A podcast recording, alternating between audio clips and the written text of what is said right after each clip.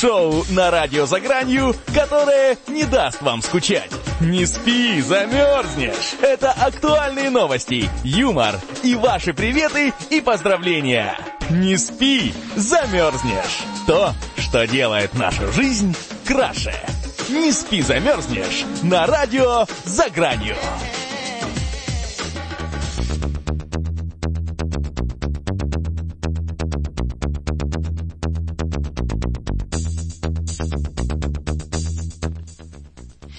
Добрый вечер, добрый вечер, дорогие друзья. Как всегда, в студии программа «Не спи, замерзнешь». Я ее бессменный ведущий Сергей Моисеев. Дима Авдеев все еще э, мой э, э, сведущий коллега, который отъехал на свое небольшое музыкальное турне, но он вернется уже по слухам в эту среду, если какие-то непредвиденные обстоятельства не заставят его остаться э, в том месте, где сейчас он выступает. Ну и, конечно, мы его расспросим, э, где он был, что он делал, какие э, люди э, хлопали ему и прыгали под его э, заражающие звуки офигительного панка. Мы все это, естественно, у него спросим. Друзья, как всегда, сегодня среда, э, понедельник, у меня каждый понедельник это среда, и сегодня понедельник, 14 марта, и э, мы сегодня э, начнем, как всегда, с того, какой же сегодня праздник. Дальше э, мы послушаем э, пару композиций и э, перейдем к новой рубрике чтения. Все еще мы продолжаем наши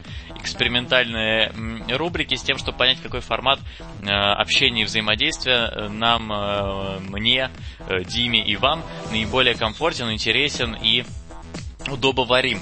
Эм, После чтения мы, естественно, обсудим э, то, что я прочту, и, э, естественно, в конце будет э, небольшая поэтическая минутка, стихотворение которой я постараюсь подготовить в течение эфира, чтобы оно было максимально актуально. Ну что ж, друзья, сегодня 14 марта. Сегодня праздников у нас довольно большой пол, и начнем самого старого. Сегодня День Содружества наций. Этот праздник празднуется сегодня в 69-й раз, и действительно 69 лет назад, наверное, было актуально э, совсем э, недавно после событий Второй мировой войны э, действительно подружиться и как-то формально это таким образом окрестить. То есть Содружество наций подразумевает, естественно, и Содружество государств, и Содружество разных культур, разных государственных строев, то есть некое такое объединение, геополитический союз для того, чтобы всем миром дружить, не воевать, кровь не проливать и вообще чудно радоваться жизни и проживать этот великолепный, великолепный год. Друзья, сегодня день рождения видеомагнитофона. Естественно, сегодня это чудо техники потеряло всякую свою актуальность. Но вот в конце прошлого века, друзья, владельцы этой аппаратуры считались состоятельными и невероятно успешными людьми. Мечта о видеомагнитофоне была совершенно несбыточной э, для многих советских граждан, а счастливые обладатели сразу же оказывались в центре внимания. Я помню, что мне э, отец рассказывал, как э, в 87 или 88 году он ходил к своей однокласснице, они ходили почти всем классом, смотреть у нее видак, потому что у нее единственная во всем классе во всем классе, причем хорошей гимназии, тем не менее, был единственный э, видеомагнитофон, они ходили к ней смотреть всякие ужастики вроде «Кладбище домашних животных» или фильма «Вещь», э, так называемый «The Thing», где дело происходит в Арктике, на арктической станции, и э, исследователи местных ученых заражает какой-то неизведанный э, инопланетный вирус. И, соответственно, всех убивает, ну, как обычно это происходит в ужастиках. Да, ну а кому человечество обязано изобретением видеомагнитофона? Довольно интересно, что э, изобрел эту технику русский иммигрант э, господин э, Понятов, э, Александр Понятов, который проживал в Сан-Франциско. Благодаря его таланту и творческому подходу ко всему, за что он брался, люди получили потрясающую возможность просматривать в любое время фильмы, концерты своих любимых исполнителей, записи конференций, лекций, э, всякие хом-видео и многое другое. Это изобретение коренным образом изменило жизнь простых людей, а также отразилось на учебном процессе, поскольку эта техника стала широко использоваться во время занятий и лекций. Ну, как и сейчас, друзья, мы используем с вами проекторы, компьютеры, и кто-то по-прежнему использует DVD-плееры в процессе обучения и образования. Так раньше использовали видеомагнитофоны, а до этого просто доску и мелок. К сожалению, это все, что было у людей в их невероятном образовательном арсенале. Ну, и неудивительно, естественно, что родился такой праздник. Действительно, видеомагнитофон – это явление, как в свое время печатная машинка, и отмечается этот праздник видеомагнитофона 14 марта. Именно в этот день, в 56 году, Понятов впервые продемонстрировал свое детище в Чикаго перед журналистами. Интересен, кстати, вот интересный факт, что в конце 56 года впервые видеомагнитофон был использован для отсрочки выпуска видео новостей в прямом эфире. В те годы производством этой техники занималась э, компания Ampex, принадлежавшая Понятову. С ней до сих пор сотрудничает НАСА, заказывая видеоаппаратуру для космических исследований. То есть, э, по сути, НАСА заказывает э, видеоаппаратуру у создателей, что, в общем, довольно здорово и занятно. Несмотря на то, что в наши дни видеомагнитофоны потеряли популярность, эм, каждый из нас так или иначе пользуется результатами этого изобретения. Например, современные веб-камеры являются видоизмененными потомками видеомагнитофона, а видеочаты мира позволяют людям, людям в любом уголке земного шара общаться между собой. То есть он, вот этот вот Александр Понятов, он заложил такой краеугольный камень для того, чтобы мы сегодня с вами, друзья, действительно могли наслаждаться э, общением, наслаждаться прекрасными видео э, фильмами и другими трансляциями. Сегодня день безобразно хорошего настроения. И в связи с этим небольшая цитата. Бывает такое, ты не можешь спокойно идти, только подпрыгивать. Ты не можешь спокойно отвечать на вопросы, только в шутку. На языке пляшут сотни смешинок, и вместо слов получается только не вполне приличный хохот. Ты танцуешь под музыку, звучащую для тебя одного, кружишься на месте сияющим водоворотом, даришь конфеты незнакомым людям, и солнце выглядывает из-за тонких весенних облаков, чтобы ласково погладить тебя по буйной свихнувшейся голове. Это и есть просто безобразно, кричаще хорошее настроение, и я искренне желаю тебе, чтобы таким образом у тебя проходил не один день, а по крайней мере полгода. Ну, друзья, не буду называть источник, цитата, всем и так понятно, откуда это и кто это сказал. Ну, а цитата совершенно прекрасная, действительно день безобразно хорошего настроения, хотя на улице весна сменилась снова январем, но, друзья, разве это как-то влияет на наши мысли и на наше восприятие мира? Нет, мы сильнее всего этого, и погода нам не гроза. А сегодня Международный день рек, его отмечают 18 лет, и я даже, честно говоря, не могу представить себе, зачем ввели этот праздник, то есть э, ну, реки, да, они явно не 18 лет есть на нашей планете, и не то чтобы это супер праздник, что они есть просто, ну, ну классно, да, реки, водоемы, да. Надо делать э, Международный день озер, Международный день морей, океанов, притоков, оттоков, э, Международный день рукава, Международный день э, морской баржи. Ну, я не знаю, просто можно платить их бесконечно. Зачем этот Международный день рек э, придуман и создан, для меня большой-большой э, секрет. Сегодня Международный день числа Пи.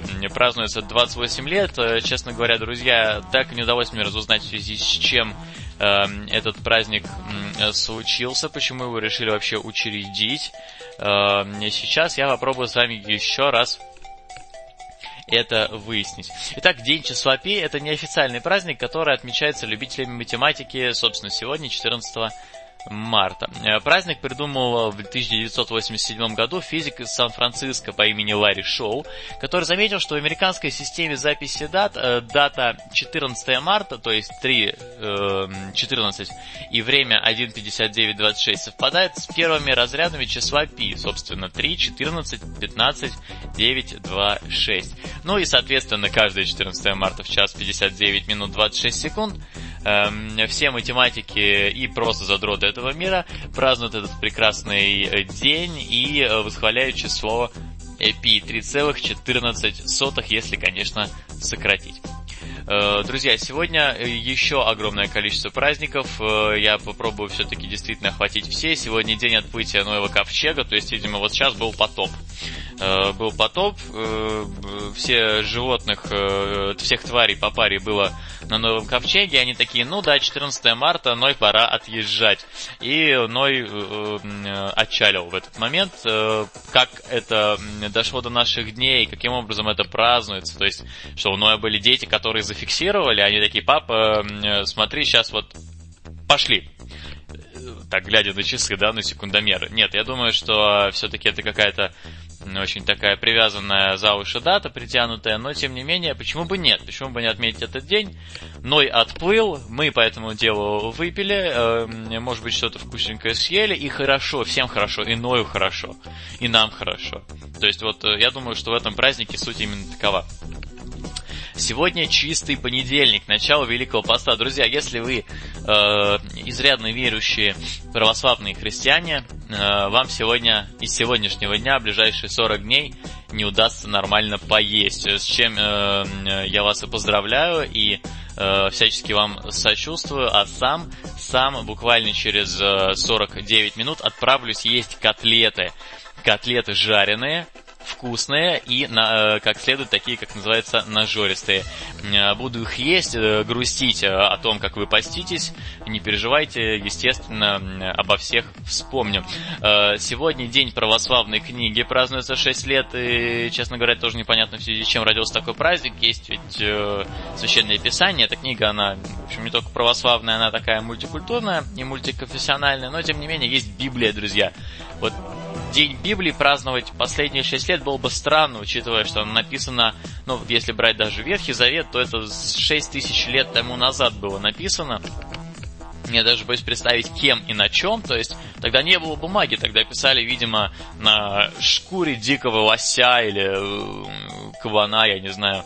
И э, праздновать день вот этой книги на самом деле есть смысл, потому что эта книга дала э, почву для большинства религий э, в нашем сегодняшнем мире, и, наверное, она многого стоит. А просто День православной книги, ну, не знаю, и почему его празднуют только с 2010 года, тоже для меня загадка. И, друзья, сегодня им именины у Григория, Евдокии, если, кстати, у кого-то есть э, знакомая по имени Евдокия сейчас в 2016 году, пожалуйста, напишите мне в личку ВКонтакте, в Фейсбуке, Э, или э, на сайте s.fm, я просто, я должен запечатлеть это. У меня нет ни одной знакомой Евдокии, ни одного моего знакомого нет знакомой Евдокии, даже ни одной моей прабабушки и сестры прабабушки и сестры сестры прабабушки не было Евдокии. Вы знаете, это имя как-то совсем глубоко умерло э, в древности. Э, сегодня именины еще у Нестора, такая же история. Антонины, Маркела, Антония и Дамнины. Имя Дамнина я сейчас слышу впервые в своей жизни и испытываю смутные впечатления от э, того, что его э, увидел, прочитал и произнес слух. На самом деле имя довольно странное, какая-то больше похоже на название печи, такая Дамнина. Я разжег э, Дамнину, сел в кресло, закурил трубку, выпил э, горячего вина, и задумался о звездах, о Вселенной, о Великом. Вот так это звучит, да. Дамнина как имя. Дамнина Петровна к доске, вот что-то такое. Нет, по-моему, это не очень. Не называйте, пожалуйста, свою дочь Дамнина. Это э, сломает всю, всю, всю жизнь ей и э, нам, друзья, все, кто будет с ней знаком. Итак, э, сейчас э, у нас небольшая музыкальная пауза, а после этого мы перейдем к рубрике «Чтение».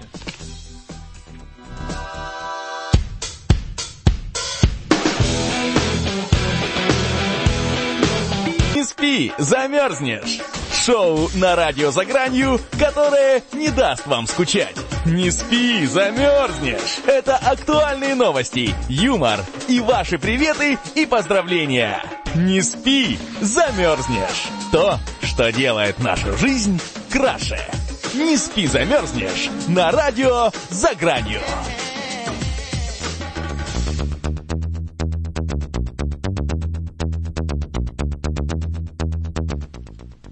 Что ж, дорогие друзья, продолжаем нашу сегодняшнюю программу «Не спи, замерзнешь» на радио ezo.fm.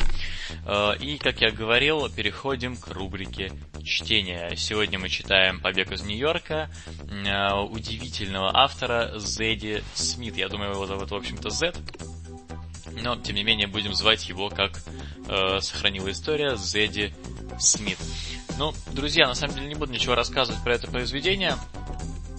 Оно американское, оно классическое, оно действительно небольшое, интересное, захватывающее, поэтому давайте перейду сразу к делу, зачем тянуть кота за хвост. Итак, побег из Нью-Йорка. Уже давным-давно не было такого, чтобы он отвечал за кого-нибудь, кроме себя. Он никогда не занимался организацией поездок, своих или чужих. Но вся их троица оказалась в Нью-Йорке из-за него, так что расхлебывать все это полагалось ему. В этом было даже что-то захватывающее. Первый раз в жизни почувствовать, что ты не беспомощен, что твой отец ошибался, и ты все-таки кое на что способен. Сначала он позвонил Элизабет. «Я в полном ужасе», — сказала Элизабет. «Погоди», — сказал Майкл, услышав коротенький гудок. «Сейчас подключу Марона». «Мир сошел с ума!» — воскликнула Элизабет. «Я глазам своим не верю!» «Привет, Марлон», — сказал Майкл. «Ну?» — спросил Марвин, «какие планы?» «Какие планы?» — закричала Элизабет. «Я в полном ужасе, а он спрашивает, какие планы?»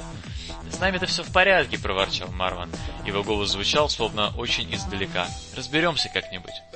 Майкл слышал, что у Марвана работает телевизор. Был включен тот же канал, который смотрел Майкл, однако у него изображение на экране дублировалось еще и за окном. От этого возникало странное ощущение раздвоенности, как когда ты стоишь на сцене и одновременно видишь себя на гигантском экране. Элизабет с Марваном находились в Аптауне. Обычно там останавливался и Майкл, если не считать последних пяти дней, его нога почти никогда не ступала на землю Манхэттена южнее 42-й улицы. Все вокруг его братья и сестры. Все его друзья с западного побережья предупреждали Майкла, чтобы он держался подальше от даунтауна. В даунтауне опасно, всегда так было. Не лезь туда, где ничего, не лезь туда, где ничего не знаешь. Сиди в своем Карлайле. Но поскольку вертолетная площадка рядом с Мэдисон Сквер Гарден почему-то не функционировала, было решено, что он поживет в даунтауне. И до сцены близко, и по запруженным улицам ездить не надо. Теперь Майкл глядел на юг и видел небо, темное от пепла. Это пепельное облако будто надвигалось на него. Да уж, в Лос-Анджелесе никто и представить себе не мог, какое жуткое место это даунтаун. «Есть вещи, с которыми ты не можешь справиться», — сказала Элизабет. «Я в полном ужасе». «Все полеты запрещены», — сказал Майкл, стараясь чувствовать себя спокойным и уверенным. Он должен был объяснить им ситуацию. «Никаких чартеров даже для самых важных персон». «Чушь!» — откликнулся Марлон. «По-твоему, Вайнштейн сейчас не в самолете? Айстер, по-твоему, не в самолете?» «На случай, если ты забыл, Марван», — вмешалась Элизабет, — «я тоже иудейка». «И что? Я в самолете? По-твоему, я в самолете, да?» Марван застонал. «Ну хватит, хватит, я не это имел в виду». «А что же ты тогда имел в виду, черт побери?» Майкл прикусил губу. Так уж сложилось, что его близких друга не очень-то дружили между собой, и при совместном общении часто возникали неловкие моменты, когда ему приходилось напоминать им о тех узах любви, которые связывали всех троих и были, на его взгляд, совершенно очевидны. Это были узы, свитые из общих страданий, страданий особого рода, которые мало кому на земле доводилось или еще доведется вынести, но которые каждому из них, и Майклу, и Лис, и Марвану, казались от, э, отмерены максимально возможной мерой. Как говорил Марван, кроме нас это испробовал на своей шкуре только один парень, тот самый, кого приколотили гвоздями к паре досок.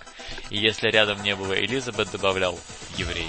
Но Майкл старался не заостряться на этих чертах Марвана, предпочитая думать об узах любви, ведь все остальное в конечном счете было неважно. Я знаю, что Марван имел в виду, начал было Майк, но Марван оборвал его. «Думай о деле, надо сосредоточиться». «Улететь мы не можем», — сказал спокойно Майкл. «Если честно, не знаю почему, просто так говорят». «Я собираю вещи», — сказала Элизабет, и в трубке послышался звон. Что-то драгоценное упало на пол и разбилось. «Не знаю, что именно я собираю, но собираю». «Давайте рассуждать здраво», — сказал Марван. «Нужно арендовать автомобиль. Таких компаний сколько угодно. Не помню, как они называются. По телевизору все время показывают. Хец, что ли? Ну, это одна из них. Вообще есть много-много других». «Я в полном и абсолютном ужасе», — сказала Элизабет. «А, ты это уже говорила», — закричал Марван. «Возьми себя в руки!» «Я попробую позвонить насчет аренды», — сказал Майкл. «Здесь телефоны все время чудят». Он нацарапал в блокноте. «Позвонить Херц». «Только самое нужное», — сказал Марван, возвращаясь к сборам Элизабет. «Это тебе не трансатлантический вояж, понятно? Это тебе не светский прием в Сан-Морице под ручку со стариной Диком. Только то, без чего нельзя обойтись». «Машину возьму побольше», — пробормотал Майкл, он ненавидел споры. «Да уж придется», — сказала Элизабет, и Майкл понял, что она саркастически намекает на вес Марвана. Марван тоже это понял, в трубке наступила тишина. Майкл снова прикусил губу. Он видел в ручном зеркальце, что губа у него ярко-красная, но потом вспомнил, что все время татуировал ее этим цветом. «Послушай меня, Элизабет», — сказал Марван своим сердитым, но сдержанным говорком, и у Майкла невольно пробежали по спине мурашки восхищения. Не кстати, конечно, но это был такой классический Марван. «Цепляй на мизинчик своего чертова крупа и сматываемся отсюда нафиг!» Он дал отбой. Элизабет заплакала, в трубке раздался новый короткий гудок. «Я, наверное, отвечу», — сказал Майкл. В полдень Майкл замаскировался, как обычно, и взял машину в подземном гараже на Геральд-сквер. В 12.27 он подкатил ко входу в Карлайл. «Ничего себе скорость!» — сказал Марван. Он сидел на тротуаре на хлипком складном стульчике.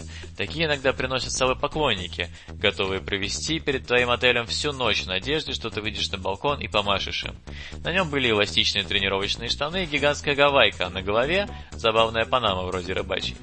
«Я ехал вдоль реки по скоростной дороге», — сказал Майкл. Он не хотел хвастаться, сейчас это было бы неуместно, однако в его голос все же прокралась нотка гордости.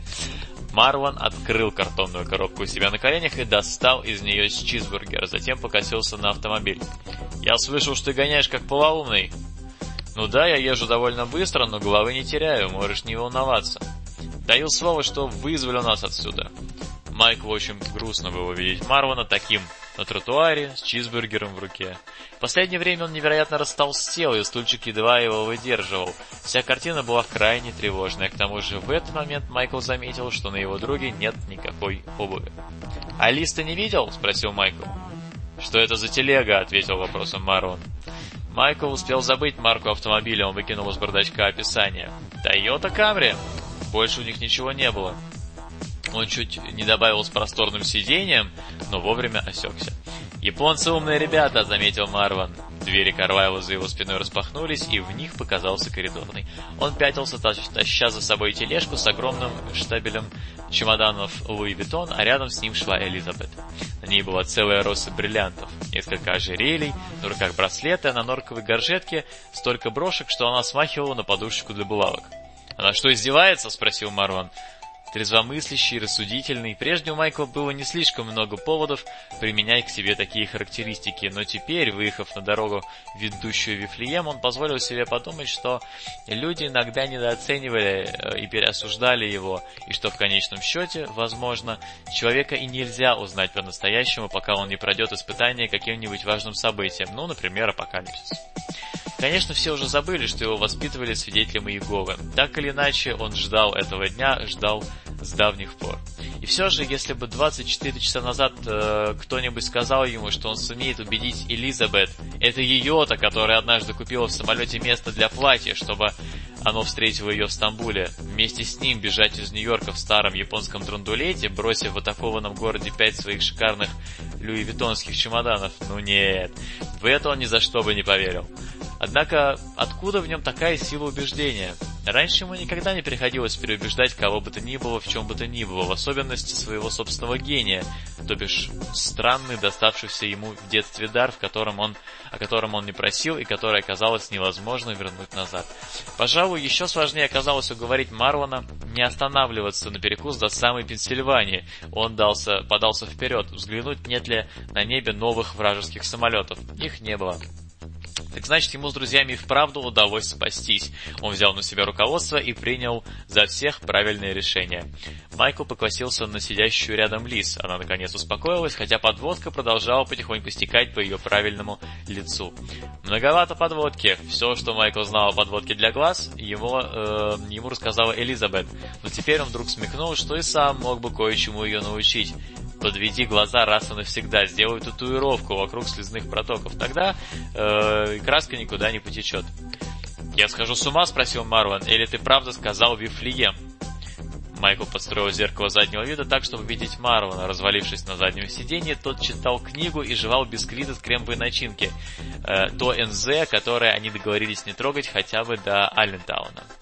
«Это город Пенсильвании», — пояснил Майкл. «Мы там остановимся, подкрепимся и поедем дальше».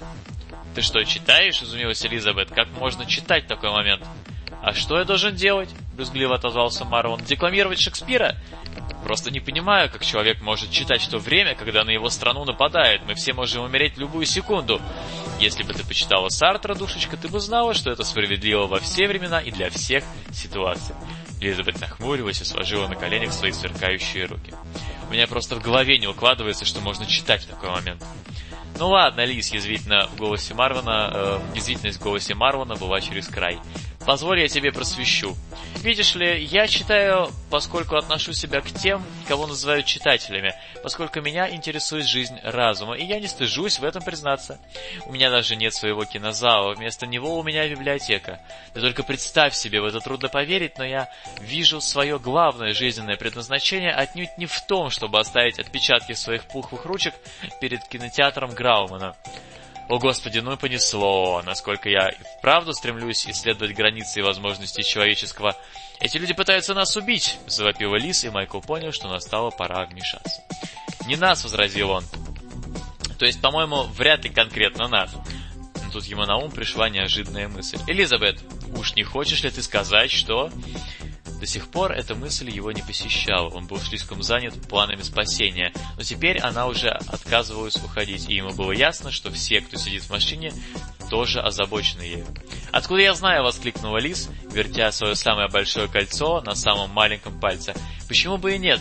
Сначала финансовые центры, потом правительство, а потом...» «Потом знаменитости», — прошептал Майкл. «Меня это нисколько не удивит», — торжественно заявил Марван. «Голова любого из нас будет отлично смотреться в качестве трофея на стене какого-нибудь отмороженного психа». Наконец-то в его словах зазвучал испуг, и, услышав испуганного Марвана, Майл Майкл снов снова вернулся в то состояние страха, в котором провел весь этот день. Никому не хочется видеть испуганного отца и слезы на лице матери, а если уж говорить о избранной семье Майкла, ровно это и происходило сейчас. Эм, ровно это и происходило сейчас э, в этом старом японском автомобиле, где не пахло ни новой кожей, да и вообще ничем новым. Пожалуй, подумал Майкл, надо все-таки постараться захватить с собой Лизу. С другой стороны, могло получиться и хуже. Складывалось впечатление, что избранная семья Майкла влияет на его эмоциональное здоровье чуть ли не так же губительно, как настоящая. А это было, конечно, далеко не той темой, над которой он мог позволить себе размышлять, особенно в этот день. Да и не только в этот, вообще в любой. «Нам всем сегодня пришлось нелегко», — рассудительно сказал Майкл. Голос у него слегка дрожал. Но расфакта он не боялся, после того, как ему сделали татуировки вокруг слезных, слезных протоков, это перестало случаться почем зря. «Мы перенесли тяжелейший стресс», — продолжал он, пытаясь вообразить себя в роли гуманного, ответственного отца, который вывез своих детей на прогулку. «И мы должны постараться любить друг друга». «Спасибо, Майкл», — сказала Элизабет, и на несколько мир э, миль в машине воцарился мир. Потом Марвин забубнил снова, на раз он решил придраться к кольцу. Это твои крупы, они делают оружие, которое косит людей миллионами, а ты покупаешь их по брякушке. И как не икается? Элизабет извернулась на переднем сиденье, чтобы взглянуть Марвану прямо в глаза. «Неужели тебе не ясно, когда Ричард надел это кольцо мне на палец, оно перестало означать смерть и с тех пор означает любовь? Ах, вон оно что, у тебя дар превращать смерть в любовь. Опля, и готово!» Элизабет украдко улыбнулась Майку, она сжала ему руку, и он ответил ей таким же пожатием. «Опля и готово», — прошептала она. Марван фыркнул. «Ну-ну, валяй, тешь себя иллюзиями, только в реальном мире все такое, какое оно есть, и твои фантазии ничего не изменят». Элизабет выловила из потайного кармашка в горжетке коробочку с косметикой и подкрасила губы ярко-красной помадой. «Знаешь», — сообщила она, — «Энди однажды сказал, что было бы чудесно после смерти возродиться в виде моего кольца. Это дословная цитата». «Очень похоже на него», — глумливо сказал Марван, отравив свою прелесть, всю прелесть момента, э, что, на взгляд Майкла, было более чем несправедливо. Ведь что там не думай, о самом Энди как о личности нельзя спорить с тем, что если кто и понимал их взаимные страдания, если кто и сумел пророчески предсказать точную длину, прочность, конфигурацию и удушающую силу их трехсторонних любовных уз, то это был он. «Дарить не предлагаю», — громко возразил Марван, — «но дать взаймы готов». Разве можем больше помочь друг другу? Ой, сейчас не время для твоих причитаний, завопила Элизабет. А по-моему, самое время, заорал Марван. Тут Майкл вспомнил, что в бардачке лежат несколько компакт-дисков. Если он уверил во что-нибудь, так это в целительную силу музыки. Вынув диски, он протянул их Элизабет. Мерзнешь! Это актуальные новости, юмор и ваши приветы и поздравления! Не спи, замерзнешь. То, что делает нашу жизнь краше. Не спи, замерзнешь. На радио «За гранью».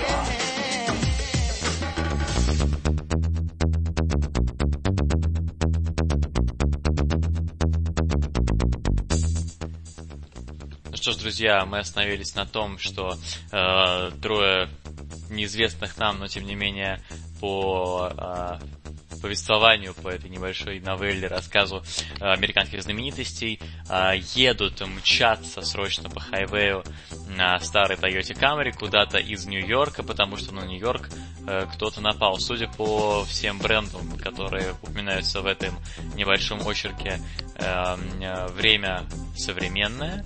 И мы остановились на том, что Элизабет, которая Лизе, ну или просто Лиза, начала вставить компакт-диски. Итак, э, если Майкл э, и верил во что-нибудь, так это в целительную силу музыки. Вынув диски, он протянул их Элизабет. «Честно говоря, я считаю, что нам не следует останавливаться в Огайо», — сказала она, рассматривая диски. Потом сунула один в проем. «Предлагаю вести машину по очереди, будем ехать до самого утра». «Я не могу вести машину, когда я устал», — сказал Марван, рывком приведя себя в полусидячее положение. «И когда голоден тоже. Лучше отработаю свою смену сейчас». «А я ночью», — просветлев, сказал Майкл и принялся подыскивать место для остановки. Его не переставало радовать то, как хорошо он пока справляется с апокалипсисом. Да, он был до смерти напуган, но вместе с этим, вот странно, испытывал приятное возбуждение, при том, что ведь лекарства почти никаких не принимал.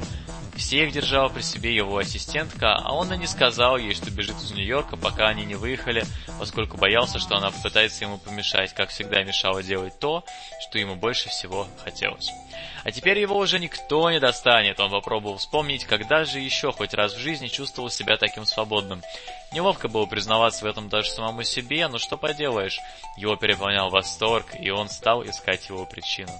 Выброс адреналина, вызванный спасением от гибели, с примесью жалости, с примесью ужаса, Интересно, подумал он, неужели именно это чувствуют на фронте и в других экстремальных ситуациях? Или, еще одна странная мысль, не это ли чувство сопровождает самых обыкновенных людей почти каждый день, когда они ползут на работу в своих жалких вонючих Тойотах Камри или ночуют на мостовой перед твоим отелем, или падают в обморок, глядя, когда ты танцуешь на огромном экране. Это чувство безысходности, вынужденного принятия обстоятельств.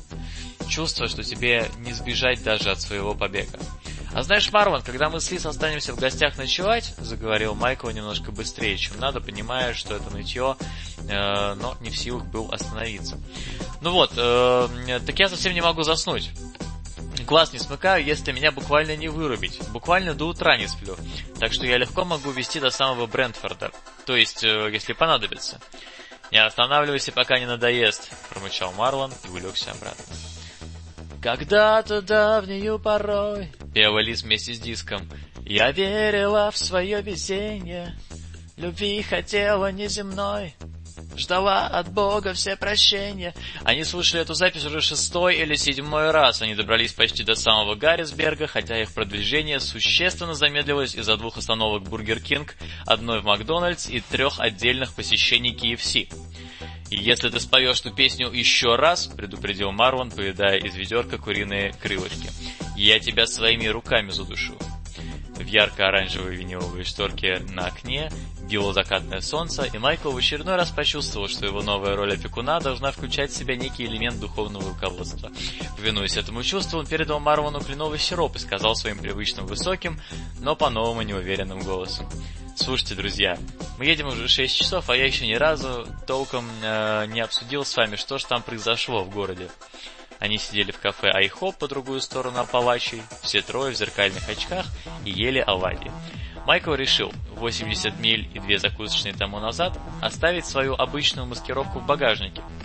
К тому времени стало очевидно, что она не нужна, во всяком случае сегодня. А теперь, с гигантским облегчением, Майкл снял еще очки ибо здесь дело обстояло так же, как и во всех прочих закусочных, где они бывали.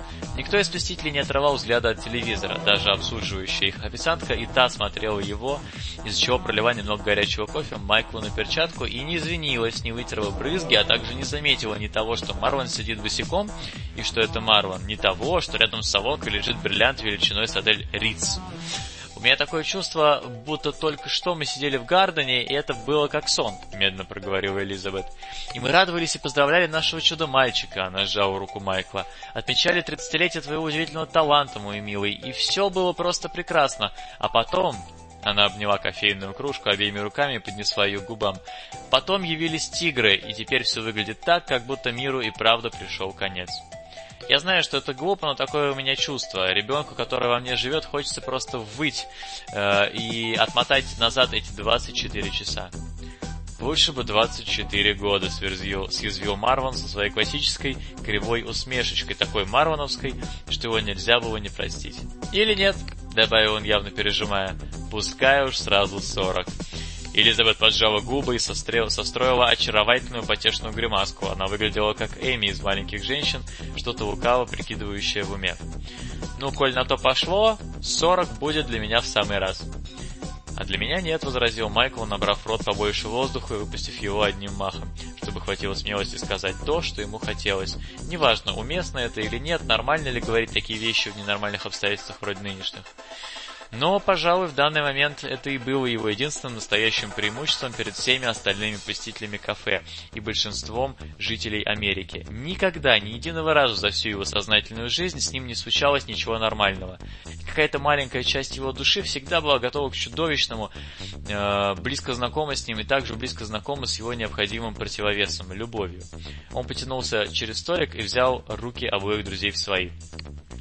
«Я не хочу быть ни в каком другом мгновении, кроме этого», — сказал он им. «Здесь, с вами обоими, как бы ужасно все не обернулось, хочу быть с вами и вот со всеми этими людьми, с каждым обитателем Земли и именно в это мгновение». На секунду наступила тишина, а потом Марван поднял свои все еще великолепные брови, вздохнул и сказал... Страшно не хочется тебе раскрывать этот секрет, дружище, но вообще-то у тебя нет выбора. Как это не похоже, что нас отсюда телепортируют. Чем бы ни было все это дерьмо, он ткнул рукой воздух перед ними, в молекулы, из которых состоял этот воздух. В само время. Мы влипли в него, как и все остальные. «Да», — ответил Майкл. Он улыбался, и именно его улыбка, непредставимая в этом кафе в этот день, именно она, а не что бы то ни было другое, наконец привлекла к ним внимание официантки. «Да», — повторил он, — «я знаю». Ну, друзья, вот, э, собственно, и весь рассказ. Э, честно говоря, не, не фабул это никакой, сюжет, в общем, спорный, без начала, без конца. Давайте э, обдумаем все-таки, о чем он и как его оцениваете, что вообще можно о нем сказать или ничего нельзя. И пока мы об этом думаем, размышляем и выясняем, послушаем пару неплохих песен.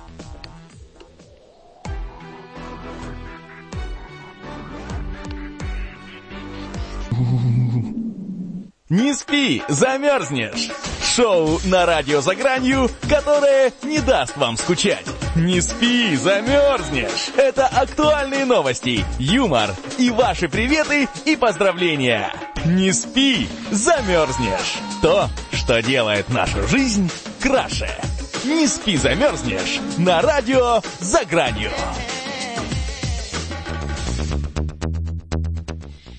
Так, ну что ж, друзья, мы с вами прочитали довольно странное произведение Зедди Смита, которое называется «Побег из Нью-Йорка», э, в котором речь идет о том, что неизвестные нам э, звезды, какие-то невероятные звезды, видимо, Америки, э, срочно срываются из Нью-Йорка, прямо из отеля, убегают, снимают машину, едут в неизвестном месте, потому что кто-то на Америку напал, и, значит, творится апокалипсис, и они быстренько сваливают, едут в дороге, ругаются, выясняют отношения, потом останавливаются в каком-то какой-то закусочная, и, значит, э, там э, более-менее приводят свои мысли в порядок и выясняют, что же они будут делать дальше.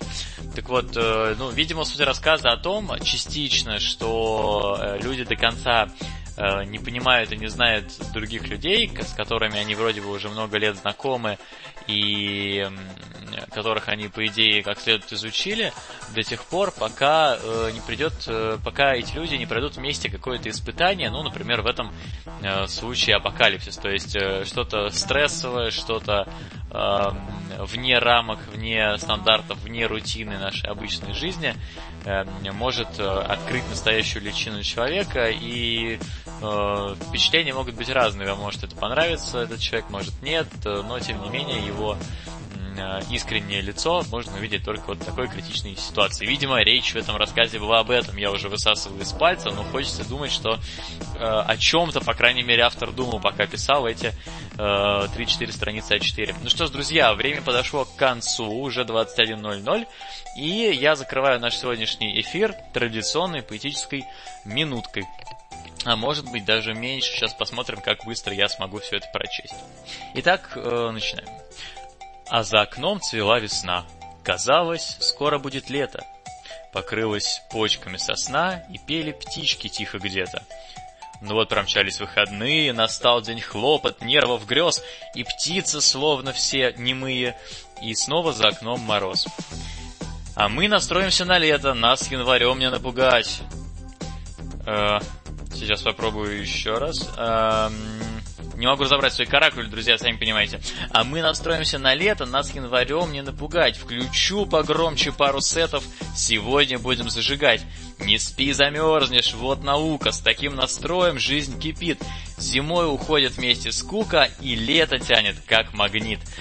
Друзья, ну со второго раза, тем не менее, удалось мне разобрать свои письмена и иероглифы. Я просто пишу на языке э, Белинского, Писарева, как, э, на египетских э, иероглифах э, зиждилось мое детское образование, поэтому ничего не могу поделать, читаю через раз. Друзья, спасибо. Э, наш сегодняшний эфир понедельничный окончился. Э, увидимся совсем скоро, в эту среду, 16 марта. И, э, скорее всего, как всегда, по традиции в нашей программе будет э, какой-то очень талантливый, интересный, прекрасный, скорее всего, обаятельный гость. Мы с ним обязательно все обсудим. Личное, профессиональное, э, какое только есть в его жизни. Э, зададим ваши вопросы, я задам, может быть, несколько своих. Может, уже появится Дима из своего турне и тоже помучает нашего гостя э, своими интересностями. Ну, а пока, друзья, я с вами прощаюсь, не говорю до свидания, говорю до скорых встреч. Это был я, Сергей Моисеев, Сергей Мос Моисеев. У меня теперь появилось третье имя. Друзья, до скорых встреч, до послезавтра. Программа «Не спи, замерзнешь» на ЭЗФМ. Всего доброго.